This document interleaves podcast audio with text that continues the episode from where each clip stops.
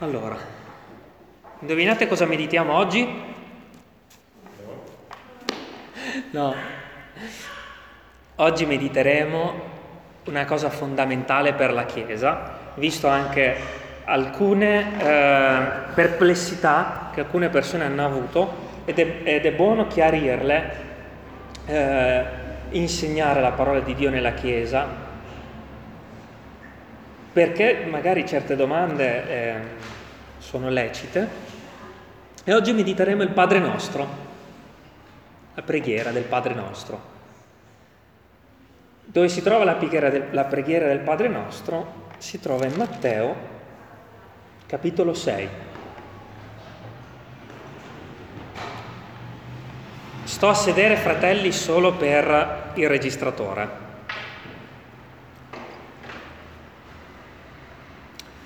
E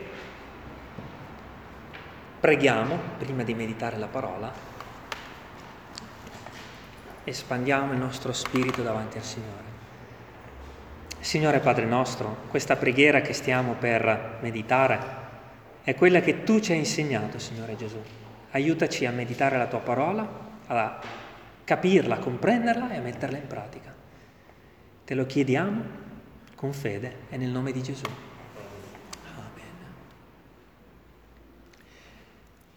Matteo, capitolo sei, versetto nove.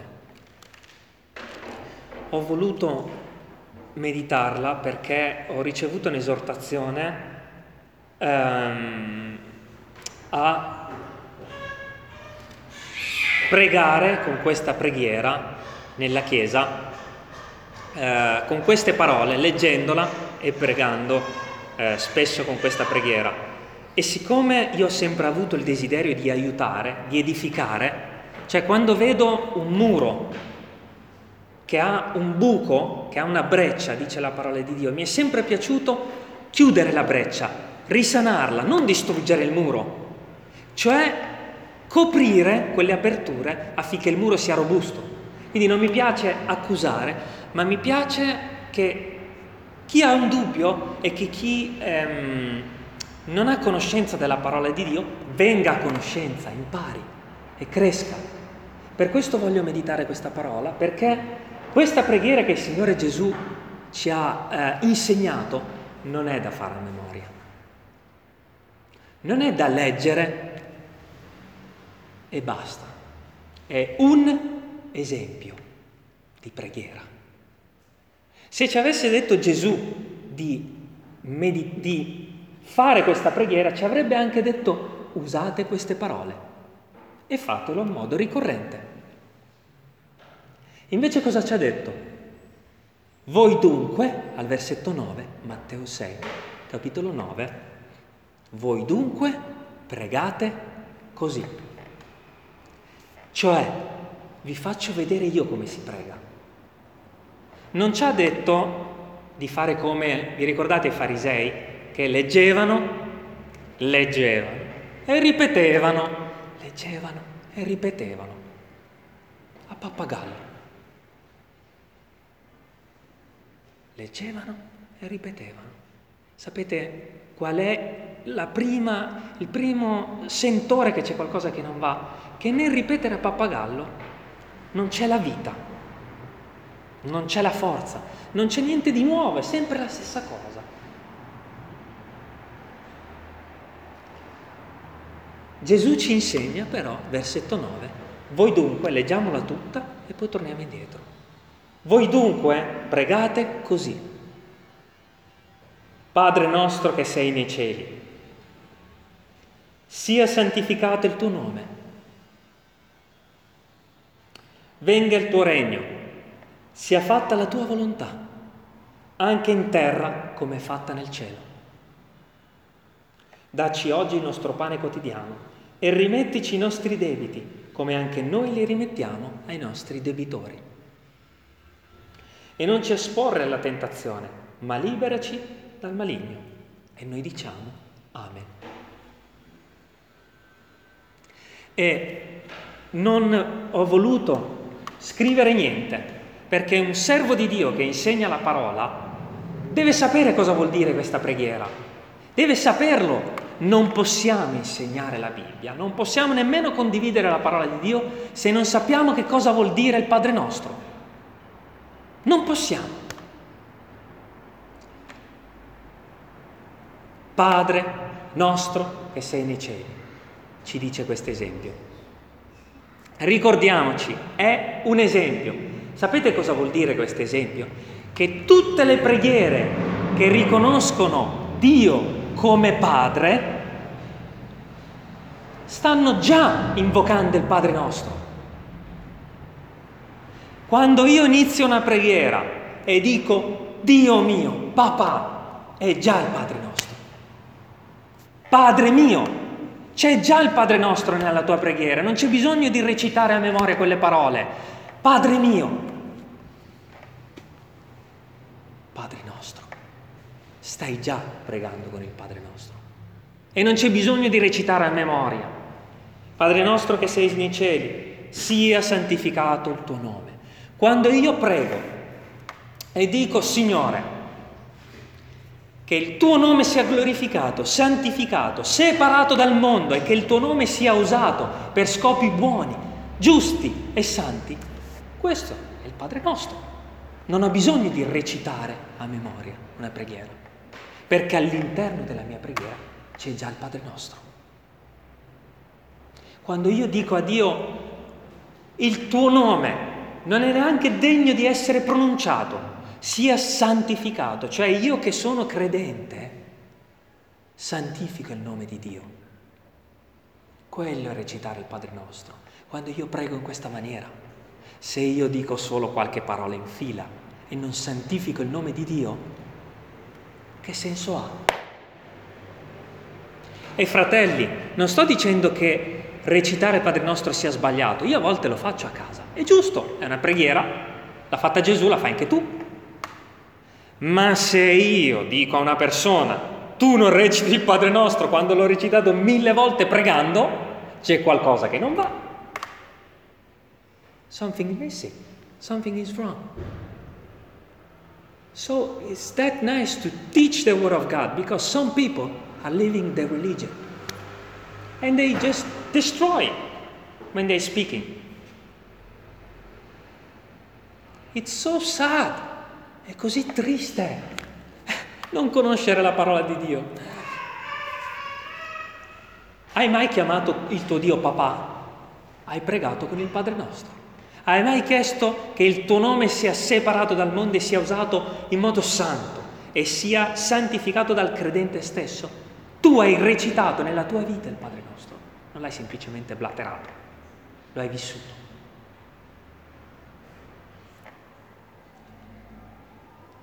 Vi è mai capitato di chiedere a Dio, Signore, venga il tuo regno? Vi è mai capitato?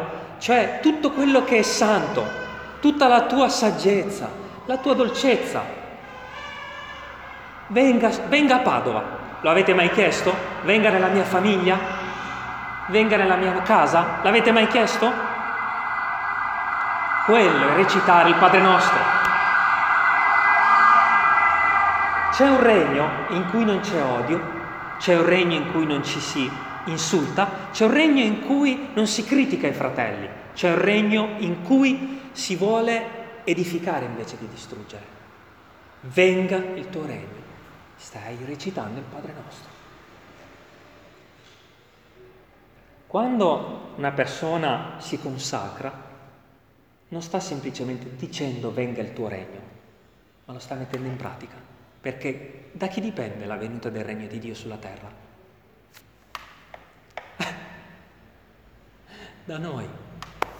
Questo è il Padre nostro. Infatti Gesù, dopo aver pronunciato questa preghiera, l'ha anche messa in pratica. O no? O no? Venga il tuo regno, sia fatta la tua volontà, anche in terra come è fatta nel cielo. Vedete? Nel cielo non c'è odio, nel cielo non si critica, nel cielo si costruisce, nel cielo si perdona. Non che ci sia peccato nel cielo, però se un angelo non ha nemmeno insultato Satana, Un angelo, fratelli, vi ricordate con il corpo di Mosè?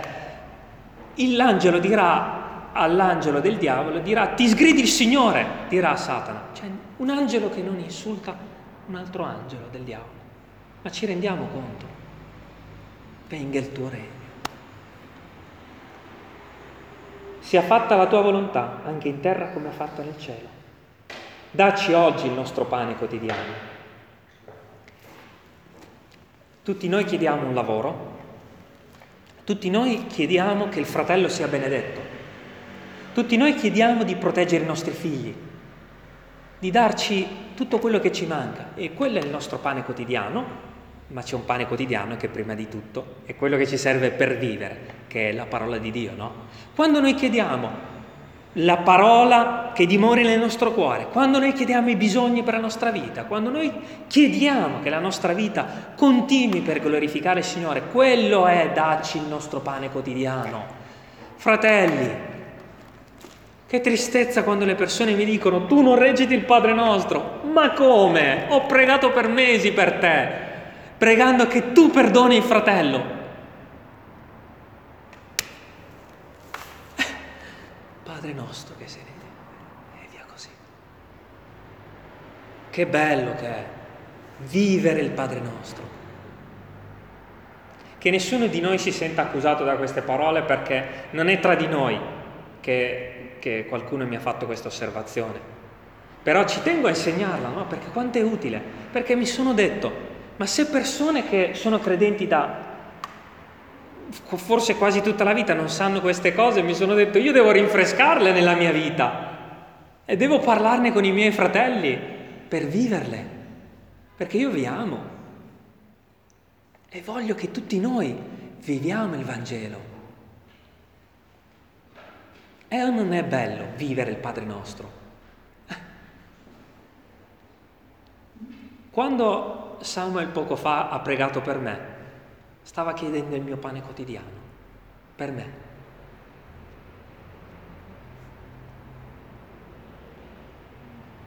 E rimettici i nostri debiti, come anche noi li abbiamo rimessi ai nostri debitori. Sapete cosa sta chiedendo?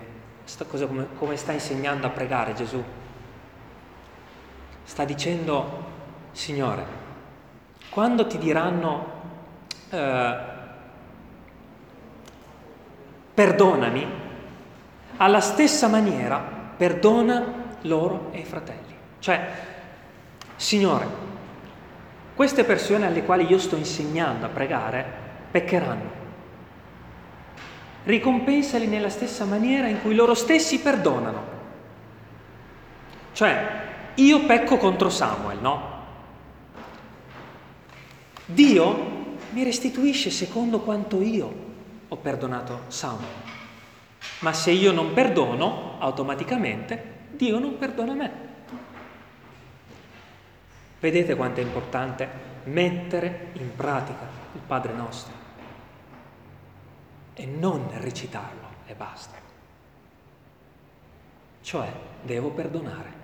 E io ho provato con alcune persone per tanti mesi anche a predicare sul perdono e non c'è stato niente da fare, e mi dà una tristezza, perché sapete cosa succede? Che queste persone fanno così: finché non perdonano vanno sempre più giù, sempre più giù, sempre più giù, fino ad annullare completamente ogni opera buona nella loro vita.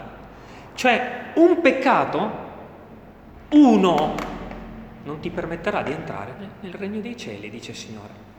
Uno. Quindi è importante recitare e mettere in pratica il Padre nostro, perché cosa dirà il Signore? Se un fratello ha qualcosa contro un altro fratello, prima di andare dal Signore si eh, concordi, cioè si eh, riappacifichino e poi vai da Dio. Perché?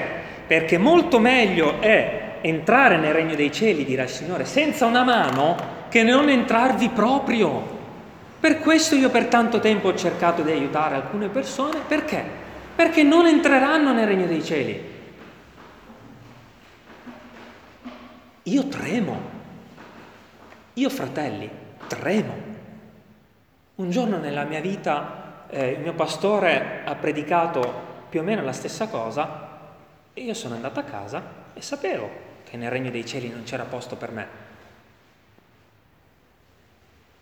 A suo tempo vivevo nel peccato, eh, avevo una vita, vivevo nel peccato. E sapete cosa ho fatto? L'ho confessato, l'ho abbandonato e sono tornato a Dio. Perché altrimenti nei cieli il peccatore non entra, eh? Ma come si fa? Io tremo all'idea che un peccato mi possa separare da Dio per l'eternità.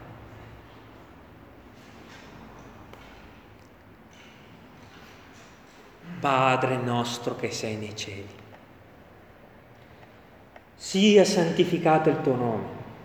Venga il tuo regno, sia fatta la tua volontà, anche in terra come è fatta nel cielo.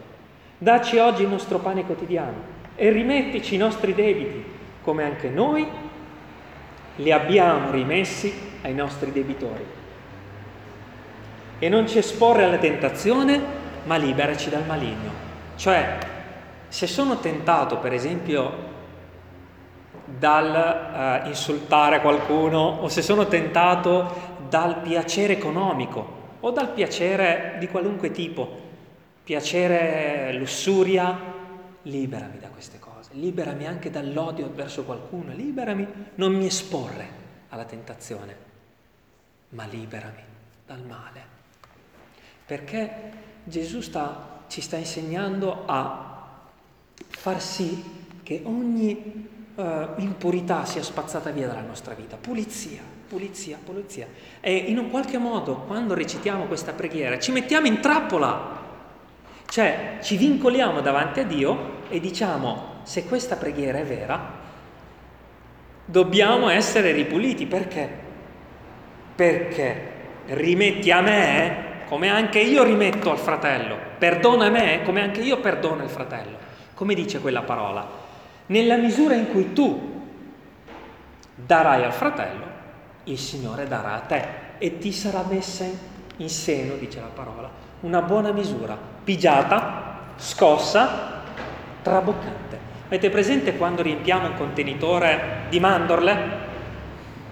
Cosa facciamo? Scuotiamo perché ce ne stiano di più. E il Signore dice: più tu perdoni il fratello, più tu dai al fratello anche nel perdono, più io prenderò un paniere, te lo metterò in mano e tu lo dovrai scuoterlo per farci stare tutte le benedizioni, perché saranno troppe per farcele stare. Dio dirà: più tu fai questo, più io scuoterò e riempirò, riempirò, riempirò. E non dice solo scossa per farci stare di più, dice anche pigiata. Cioè, Dio spingerà per far entrare nella tua vita tutte le benedizioni. E se siamo stati vittima anche di un mancato perdono, ricordate cosa abbiamo meditato tempo fa? Cioè, se il fratello non mi perdona, facciamo come il pubblicano. Cioè, riconosciamo noi stessi peccatori e preghiamo per quella persona, battiamoci il petto per quella persona che non ci ha perdonati. Chi di noi ha subito una cosa del genere? Forse chiunque. Diciamo: Signore, quella persona si crede giusta e santa, io so che non lo è, ti prego per lui. Il pubblicano, il fariseo: grazie Signore, che io non sono come quello lì. Chi non riconosce il suo peccato è in una situazione terribile. terribile, perché non sa più dove va. E io vedo che alcune persone non sanno cosa è buono e cosa è sbagliato, non ne hanno la minima idea, pensano di essere credenti e sono scombussolati. Ma noi, vi ricordate Romani che cosa diceva? Vedete che tutto torna? Il Signore ci ha subito messi alla prova come Chiesa, abbiamo meditato Romani e ci ha subito messi alla prova. Dobbiamo iniziare Romani quindici? Guardiamo come inizia Romani quindici. È incredibile. Può essere un caso che noi come Chiesa, meditando Romani, ci ritroviamo proprio in queste situazioni? Non è un caso. Romani quindici inizia così. Versetto uno. Or, noi che siamo forti dobbiamo sopportare le debolezze e non compiacere noi stessi. Or, lo, ri- lo rileggiamo. Ora, noi che siamo forti, noi che sappiamo magari certe cose e che vediamo e siamo tristi per il peccato di qualcuno, noi che siamo forti dobbiamo sopportare le debolezze dei deboli e non compiacere noi stessi. Perché ci farebbe piacere, no, dire quel fratello ha sbagliato, ci farebbe piacere dire quello è un ignorante. Invece dobbiamo sopportare, fratelli. Gesù cosa ha fatto? Ha sopportato. E Dio solo sa quanto dovrai sopportare ancora nella Chiesa. A me non piace sopportare, ma ho dovuto sopportare certe cose che mai avrei pensato e mai mi sarei aspettato. È la normalità. È bello meditare queste cose e confortarci, fratelli, vero? È la normalità. Sopportare. E come era iniziato Romani quattordici? Ce lo ricordiamo? Quanto colui che è debole nella fede, accoglietelo, ma non per discutere opinioni. Vedete come tutto torna.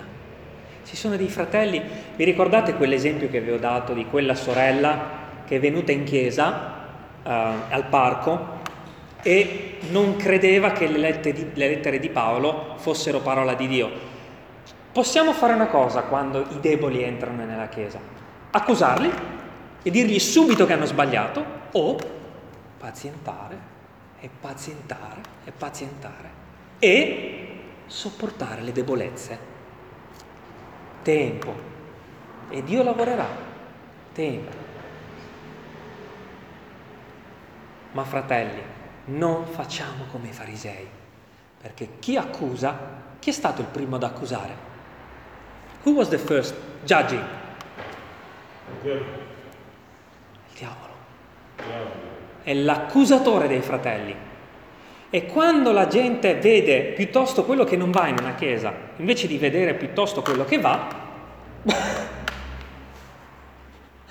c'è qualcosa che non quadra. Ma come? Ti ho aiutato per magari anni. Sono venuto a portarti la parola, a trarti fuori dal religiosismo, ci ho provato, riprovato, riprovato, non hai aiutato quasi in nessuna maniera e giudichi.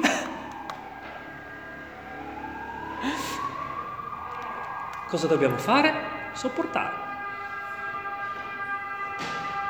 Quando i farisei andavano da Gesù, attenzione perché anche questo è importante, Gesù faceva due cose. Una era sopportare e l'altra era di parlare, di dire come stanno le cose. Se noi sopportiamo senza dire qual è la verità, stiamo facendo una cosa ma non l'altra. Per questo sono qui oggi. Spero che eh, chi, eh, chi ha ancora dei dubbi sulla parola di Dio ascolti i messaggi e si renda conto della trappola spirituale nella quale è. Ma per noi, per guardarci da queste cose, dobbiamo meditarle e camminare camminare quindi Gesù sopportava il fariseo, ma diceva anche Giovanni Battista cosa faceva quando i farisei andavano per farsi battezzare? Razza di vipere! Ma non lo faceva per accusarli. Lo faceva perché? Perché voleva che quelle persone si pentissero. Mamma mia, Signore, quanto dobbiamo imparare! Quanto dobbiamo imparare! E anche, anche per questo ho avuto il desiderio di meditare questo. Perché come Giovanni Battista è giusto dire cosa sbaglia la persona, ma è giusto aiutarla affinché cresca. E affinché noi, che siamo qui la Chiesa, noi che siamo forti, Romani quindici, siamo preservati da queste cose. E io desidero per voi e per me che non ci sia mai giudizio nelle mura di questa chiesa. Non nelle mura perché sono sante le mura, ma le mura di Gerusalemme siamo tutti noi, no? La chiesa. Desidero che non si trovi mai una cosa del genere. Ed è così bello quando c'è quel clima senza peccato, perché con, potete vedere che lo spirito è libero di comunicare, libero di muoversi da me a Samuel, da Samuel a Cristina, da Cristina da lei. È libero di muoversi. Quando nella Chiesa c'è un solo peccato, lo spirito sapete cosa fa? Si muove e si ferma, perché l'altro fratello non lo comunica. Non è libero. E io voglio per voi e per me, perché vi amo, che lo spirito sia libero di operare nelle vostre vite. Noi spesso chiediamo a Dio di fare cose grandi e Dio dice per prima cosa che dipende da noi.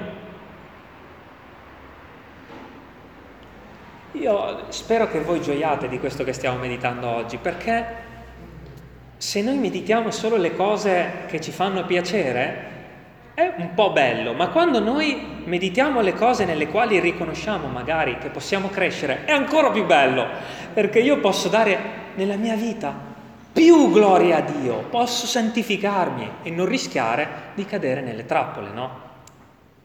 Quindi forse abbiamo poche volte letto il Padre Nostro, ma quante volte l'abbiamo messo in pratica e recitato nelle nostre preghiere quando abbiamo chiamato nostro Dio papà, o quando abbiamo detto Signore perdona i miei peccati. Quante volte lo abbiamo fatto? Io dico tante.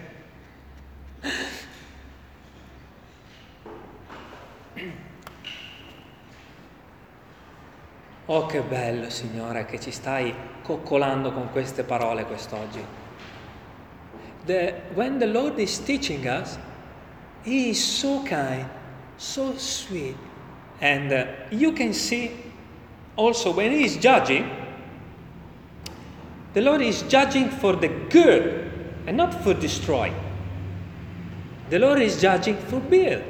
And I can see when I'm meditating the Word of God, the Lord wants to build me, not to destroy me. That's why we are meditating this. Perché noi che siamo forti, voi che siete qui, che siete fedeli, che vivete la Chiesa, voi che siete forti, pregate per i più deboli. Che bello che è aiutare invece di... Leggiamo una piccola parte di Romani quattordici, quella che non abbiamo meditato bene l'altra volta, anche per far sì che questa parola sia ancora più chiara. Secondo voi, ehm, quelli che magari eh, dicono che una cosa è sbagliata in una chiesa, quelli che accusano, when someone is telling this is wrong, ma magari eh, sono convinti di, quelle, di quella cosa, ma in realtà quella cosa non è sbagliata, è solo una loro mancanza di conoscenza, proprio ignoranza eh, dottrinale. Di cosa si tratta? Ce lo dice Romani, ok? Ci sono alcune cose che non sono scritte nella Bibbia e Dio ha lasciato a cosa? Alla nostra coscienza.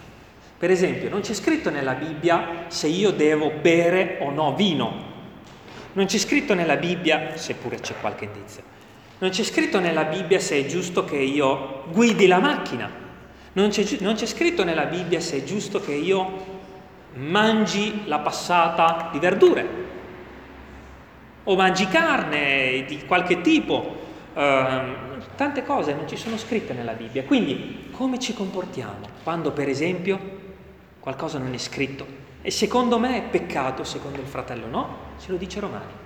Per esempio, per applicarlo alle nostre vite, come ci comportiamo se un fratello chiede, crede che recitare il Padre Nostro, che non recitare il Padre Nostro sia un peccato? Così. Leggiamolo, o calmo.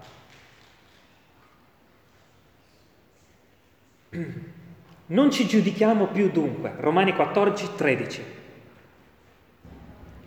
Non ci giudichiamo dunque più gli uni gli altri, ma giudicate piuttosto che non dovete porre pietra d'inciampo sulla via del fratello. né essergli occasione di caduta, ok? Devo fare di tutto affinché, se il fratello è convinto che eh, non si può mangiare la passata di verdure, non devo farlo sentire in colpa, lo devo aiutare.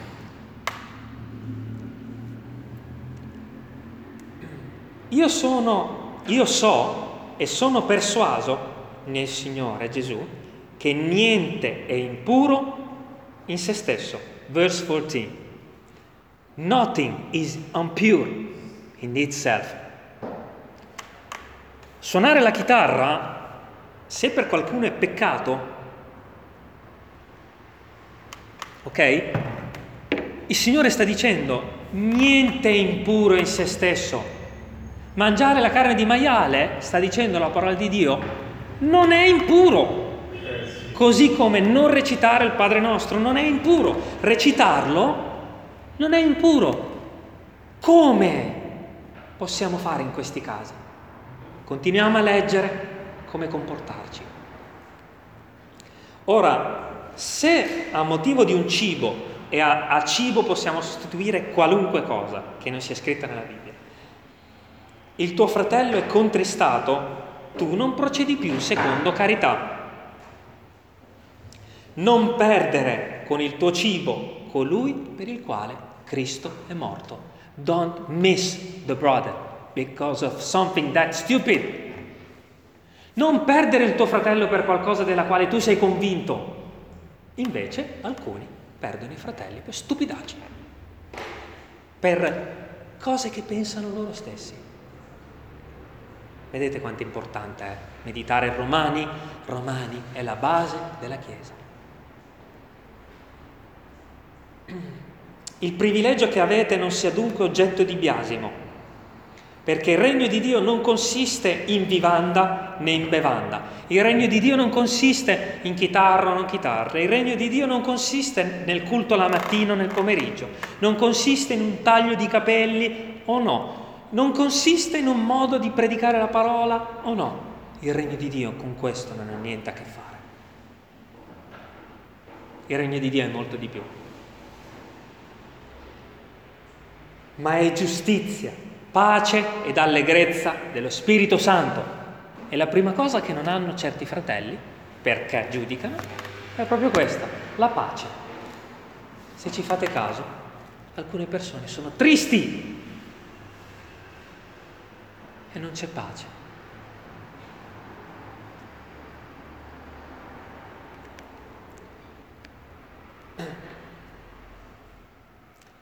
Poiché chi serve in questo a Cristo è gradito da Dio e approvato dagli uomini. Cerchiamo dunque le cose che contribuiscono alla pace, non alla guerra, e alla mutua edificazione. Non disfare per un cibo l'opera di Dio.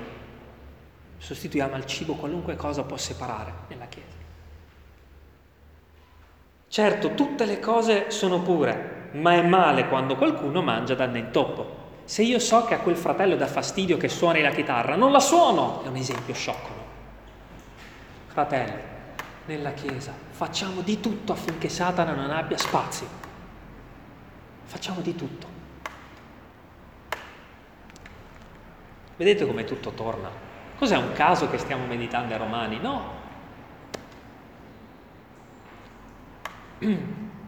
Leggo velocemente perché alla fine è quello che ci interessa. È bene non mangiare carne, né bere vino, né fare cosa alcuna che possa essere d'intoppo al tuo fratello. Fermi. Tu, versetto ventidue, tu, la convinzione che hai, serbala per te stesso dinanzi a Dio. Sapete cosa fa chi dice che è tutto sbagliato? La prima cosa che fa è parlare e dire cosa c'è di sbagliato nella Chiesa, e accusare e distruggere. Primo sintomo che non ha letto Romani. Primo sintomo che vuole distruggere, non costruire. Perché se la Bibbia dice non parlarne nemmeno, perché sono idiozie, e separano e basta alcune questioni sciocche.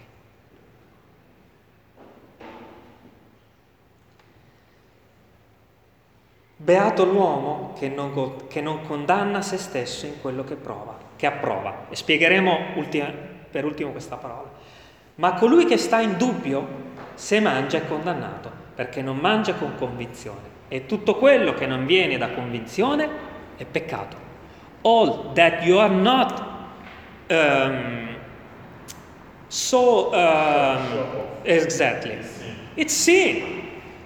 Questa parola sta dicendo, se per te bere l'acqua è un peccato, non dirlo nemmeno al fratello che per te è un peccato, per non distruggere la Chiesa.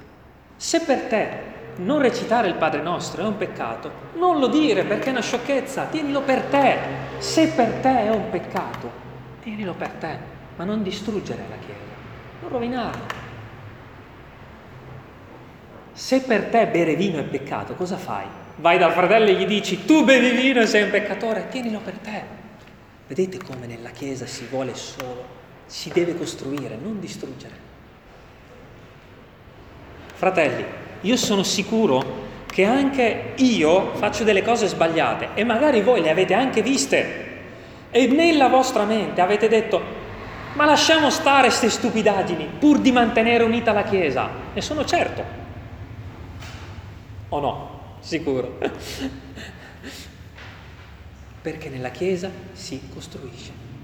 Come ultimo versetto, visto che Dio ti ha dato la coscienza e sta tutto a te, nella coscienza di Dio, che è il luminare di Dio, leggiamo prima Giovanni.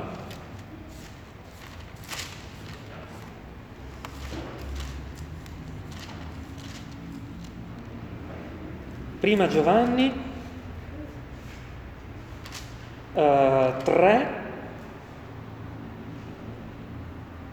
venti.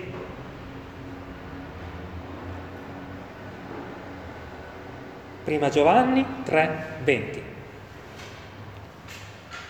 Se il nostro cuore ci condanna, Dio è più grande del cuore nostro e conosce ogni cosa. Sapete cosa vuol dire questa parola?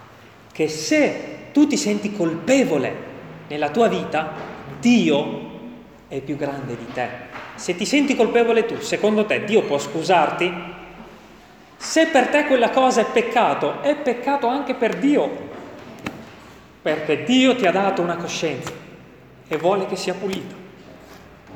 Quindi, se per alcune persone qualcosa è peccato, riepilogando, fratelli, aiutiamoli, ma non accusiamoli. Se invece tu nella tua mente pensi di avere sbagliato e ti senti colpevole, è il momento di confessare. Ma cosa credete?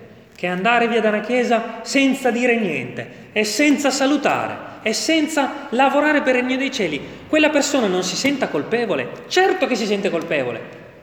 Quindi, davanti a Dio, è colpevole. Che Dio ci protegga da questo, fratelli, perché quelle sono le cose serie, non recitare una preghiera a memoria. Quelle sono le cose serie. Ai ai ai. Che Dio ci protegga, perché, come abbiamo letto prima, voi che siete forti. Sta chiamando per nome te, Sam. Devi sopportare. Te, Giuseppe. Devi sopportare, tutti noi che siamo qui dobbiamo sopportare, perché il diavolo, l'abbiamo visto anche mesi fa, vi ricordate con quella persona che era venuta, cerca di separare, dividere, dividere, dividere, distruggere, ma se non trova terreno fertile, resistete al diavolo, dice la parola di Dio, ed egli si dipartirà da voi. Noi che, abbia, che vediamo queste cose, sapete cosa dobbiamo fare? Inginocchiarci, andare a casa, pregare per queste persone, perché le amiamo, amiamole fratelli, amiamole, amiamole. Che scuola oggi nella Chiesa di Dio, eh? Sapete, mh, non è da tutti i giorni che Dio parli in modo così potente alla Chiesa. It's not so usual. That means God loves this church to speak in this way and to let this be practical. se il Signore ci sta facendo mettere in pratica questo nella Chiesa, vuol dire che Dio ama molto questa Chiesa e sta vedendo che può crescere, perché altrimenti non ci farebbe vivere certe cose, no? Ringraziamo Dio. Un canto prima di chiudere, visto che se no ci cacciano.